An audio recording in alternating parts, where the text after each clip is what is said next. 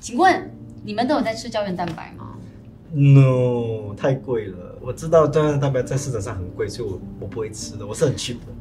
你明明就很知道你很去啊，不用说啊。哎，你有在吃？吗？我我没有吃哎，因为其实我的原因跟他差不多，不比你高贵一点比较 expensive 对，都比较。贵一点，因为我想知道它到底有没有效，因为我不要很无谓的花那个钱，结果吃了一个没有效的东西。是哎，因为我听说哦，胶原蛋白其实它吃进人体的身体是其实吸收不到的，对不对？啊，朱丽叶老师。是这样吗？其实胶原蛋白它就是个蛋白质，就像我们平常吃鸡蛋啊、喝牛奶啊、吃肉类一样的道理。所以进到身体里面后会被分解成小分子吸收，就像平常的消化代谢一样。那市面上很多胶原蛋白的产品其实是经过分解小分子的蛋白质，让你身体比较好容易吸收。哦，OK。但是你刚刚说吃鸡蛋啊、吃鱼那些都有，嗯那我们是不是只要吃肉也可以达到一样的效果？我们身体的确是会吸收，然后在身体里面自己形成胶原蛋白来支持我们的皮肤还有肌肉骨骼，对不对？可是我们随着年纪越来越大呢，我们身体制造胶原蛋白的能力就越来越低。所以到了一定年纪以后呢，你可能会觉得，哎，为什么皮肤弹性跟以前不太一样？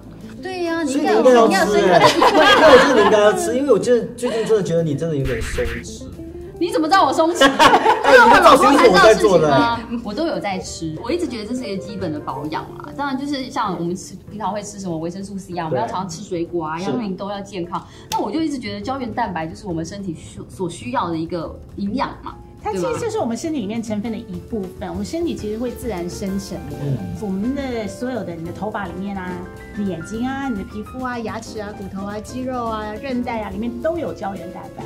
所以它其实，在我们身体的组成的支架里面是非常非常重要的一部分。我每次在买那个胶原蛋白的时候，我就会很困惑，因为它后面就有什么 Type One、Type Two，然后还有什么二生态、三生态，这是同一个东西吗？那我要到底选哪一个比较好？其实这是两个不同阶段的问题。胶原蛋白的确是有分 Type One、Two、Three、Four、Five。那通常、哦五种对，有五种。那通常比较在呃补充里面常见的是前面的三种，因为 Type One 跟 Three、Type 一跟三平常是一般是在我们的指甲、皮肤、头发。骨骼里面找到的胶原蛋白，所以很多营养补充品，尤其是对皮肤有帮助的补充品，都是选一跟三比较多。第二类呢，Type Two 其实是在我们的软骨关节比较多，所以很多针对软骨啊、关节疼痛啊这一类的呃胶原蛋白补充品里面使用的，可能就会是 Type Two 比较多。那那个 four and five 呢？Four and Five 就是比较少用在呃那个 supplement 里面。哦，嗯。中文的都写二生态、三生态，所以二生态是 Type Two 吗？其实不是。啊，所谓的生态，它其实是比较小分子的蛋白质，胶原蛋白还是分子很大，我们人体不会直接吸收，所以很多产品你会看到是水解的胶原蛋白或者小分子胶原蛋白或生态，那生态其实是它另外一个名称。水解胶原蛋白是胶原蛋白经过科学的加工方法后制成的，相对分子量较小的胶原多肽，可完全溶解于水，其被人体吸收利用率更高，而且可以促进食品中的其他蛋白质的吸收。就是小分子胶原蛋白的意思。那其实产品里面有二生态、三生态，还有很多种不同的生态。那二生态是在研究上发现说，哎，在食用了一段时间以后，你会发现皮肤里面的玻尿酸增加了，弹性增加了，皮肤的密度增加。所以二生态是在补充品里面常看到的。老师，那你刚才不是说过我们在平时的那个食物啦，牛啦、鸡啦，是吗？呃，鸡蛋也是蛋白质，鸡蛋蛋白质。对，那其实它是有这个台湾、台北、台其实都有对对都哦有都有啊因为其实蛋白质它是一个很大的一个家族。嗯，对，所以你看，如果我们我们的肌肉组织里面有这些成分，在所有动物里面其实都有的。哦，嗯是天然的。因为我每次吃那些营养营养品的时候，觉得它很腥，尤其是胶原蛋白，有点像那种鱼皮，你知道吗？说多吃对鱼皮，他们都喜欢加很多有的没的对，就要盖过那个腥味。很难这吞。这样子最不健康了，对不对？所以我觉得这很很个人，因为胶原蛋白的补充品通常来自的原料，一是海鲜、鱼类、甲壳类的海产，要么有的是用来自猪，啊，有些是来自牛，对，有些来自牛牛肉、牛骨，甚至是动物的蹄。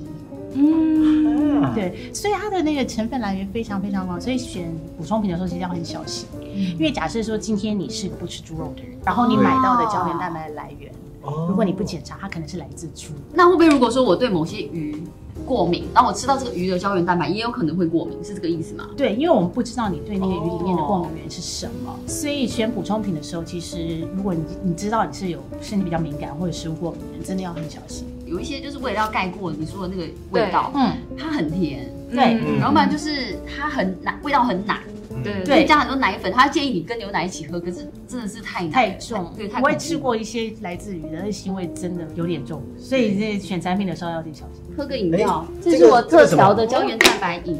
我用这个甜菜根、山楂、西印度樱桃，还有这个 哎，你自己 你自己煮我用的，所以你自己不记得你放了 什么东西我用进去。甜菜根、山楂、西印度樱桃，还有哦，还有我帮你看一下，啊，还有胶原蛋白肾。啊，无花果，对对对，那是怎样？跟我做的、就是我把它打开，然后倒进去，再加冰块，好贤惠哦，真好贤惠。这个很重要，你知道吗？妈妈都很忙的，帮你垫护一下。但重点是这个里面真的有胶原蛋白，嗯，它就是胶原蛋白饮，好喝哎，好喝，而且没没有不会很甜。你说说对没有那个腥味。味不会很黏，还有那个果一点点果酸的味道。对对对对嗯对对，是不是胶原蛋白一定要配维生素 C 才会比较好吸收？其实不是因为好吸收，所以我刚才说的胶原蛋白是要靠你人身体自己生成，那生成的过程中要用维生素 C 来做辅助。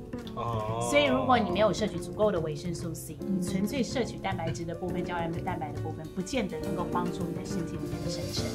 哎这个也是有维生素 C 耶，啊，对啊，因为我刚刚说我用甜菜根、西印度樱桃、山楂还有无花果，里面都是有维生素 C。我很喜欢这个老协珍的这个牌子，因为它就是一个台湾很古老的一个中药店，嗯所以他们用的东西可能会跟外面的市场上不太一样，然后就比较养生啦。我觉得它用的成分蛮好的，因为山楂对女孩子来讲是个非常好帮助消化的成分。嗯，然后甜菜根啊，还有刚才你提到的一些你所使用的这些成分，他所使用的，除了富含维生素 C 以外，都还有很多的植物化学素，是帮助人体抗老的的的一些成分，然后抗老、抗氧化、抗皱纹。我觉得很方便的，因为你知道吗？就我们这种比较忙的的人士，不可能去熬这个东西的。然后这个一包冰着开倒就可以了，对吗？嗯对，也不用去热，热的话，维生素 C 还有一些植物化学素是会被破坏的。太棒了！喝冷的我超喜欢。那我想知道，有些人吃胶原蛋白好像会很上火，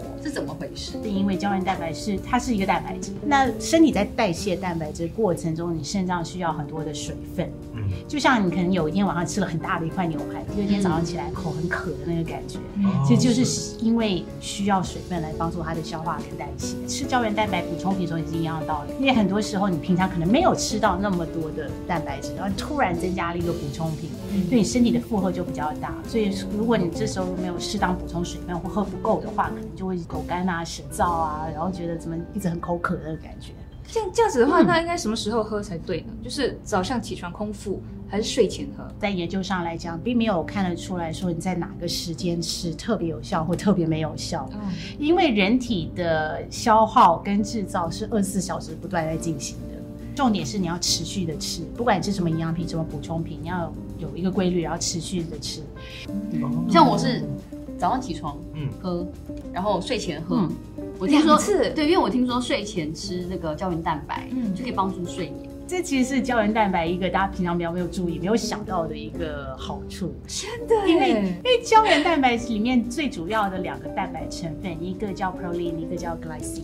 那 glycine 在研究上是可以 帮助稳定睡眠、稳定情绪的一种蛋白质，所以很多人觉得说，有些人会觉得说他在睡前吃，呃，能够帮助他入睡。是不是说到了八十岁我们还是要洗漱，还是一定要吃，或者是要增倍？因为越老需要更多。目前在实验上来看，胶原蛋白补充品大概是每天大概两千五毫克到十毫克，所以二点五克到十克。嗯，呃，所以这个范围内，目前在研究上看起来都是有效的。我看过的研究里面有针对，通常是在三四十岁、四十岁、五十岁，在这个年甚至到五六十岁，在这个年龄段的时候，他们这些研究看起来就有补充胶原蛋白都跟它的对照组来的有效。